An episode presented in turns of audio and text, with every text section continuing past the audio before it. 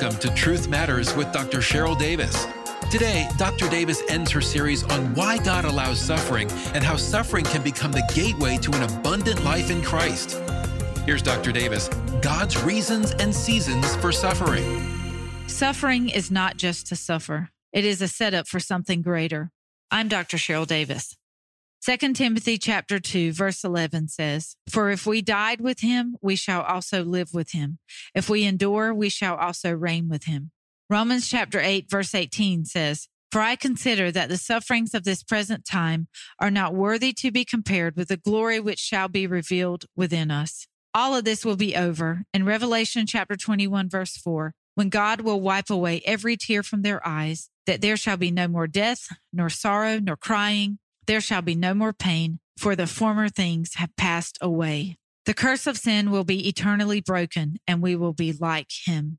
I had to say all of that to lay the foundation of what God really is saying to us in this current time. Going through God appointed suffering or a God ordained reproach is not without risk. David tells us of those risks all throughout the book of Psalms as he writes and laments about his reproach from Saul.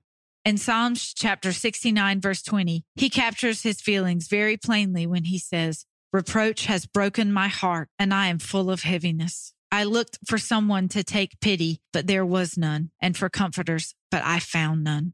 The heaviness can get so hard and the loneliness so familiar that we take up residence at this spot and resist the work of God. God will not step in front of our own free will. Just like Jesus had to submit his own will to the Father in the garden, so do we have to submit our will to God in our God appointed suffering.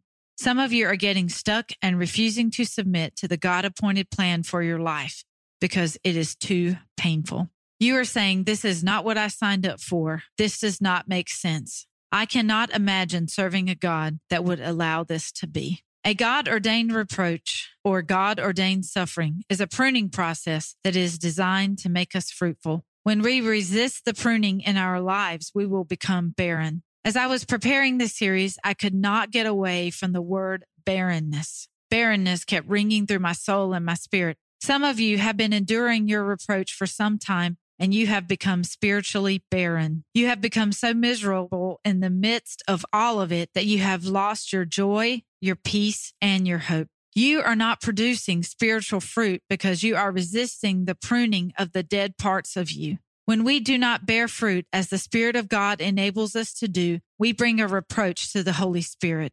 To reproach the Holy Spirit is sin. Therefore, our relationship with God is hindered. Our labor in the vineyard of God becomes a grief to us. Your emotions are so frayed and your heart is so hard with such disappointment that resentment turns into bitterness. The enemy is saying to you, if God loved you, he would never allow you to experience such things. The enemy is saying to you, look for the easy button so that you can get out.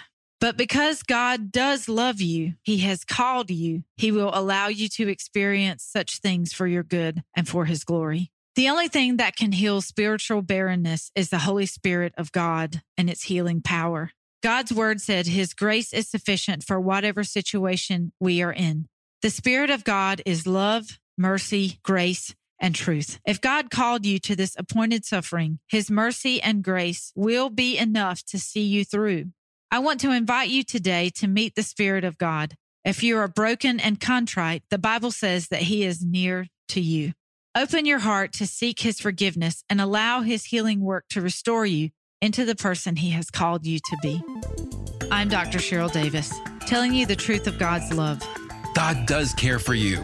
Suffering is difficult, but it's God's way of turning a stubborn person away from their sin and changing their trajectory in life. It's through this painful process of suffering that God prepares us to meet our destiny. In 1 Corinthians 2 9, we read, Eye has not seen, ear has not heard, nor has the human mind conceived the things God has prepared for those who love Him. If you are struggling with these issues, Dr. Davis would like to help. You can reach her by email at Cheryl Davis at projecttruthmatters.com or connect with her on Facebook at Truth Matters with Dr. Cheryl Davis. Reach out today, letting God turn your trials into stepping stones for His blessings. Suffering can make you bitter, but God can make you better. Truth Matters with Dr. Cheryl Davis is a production of The Truth Project, where truth really matters.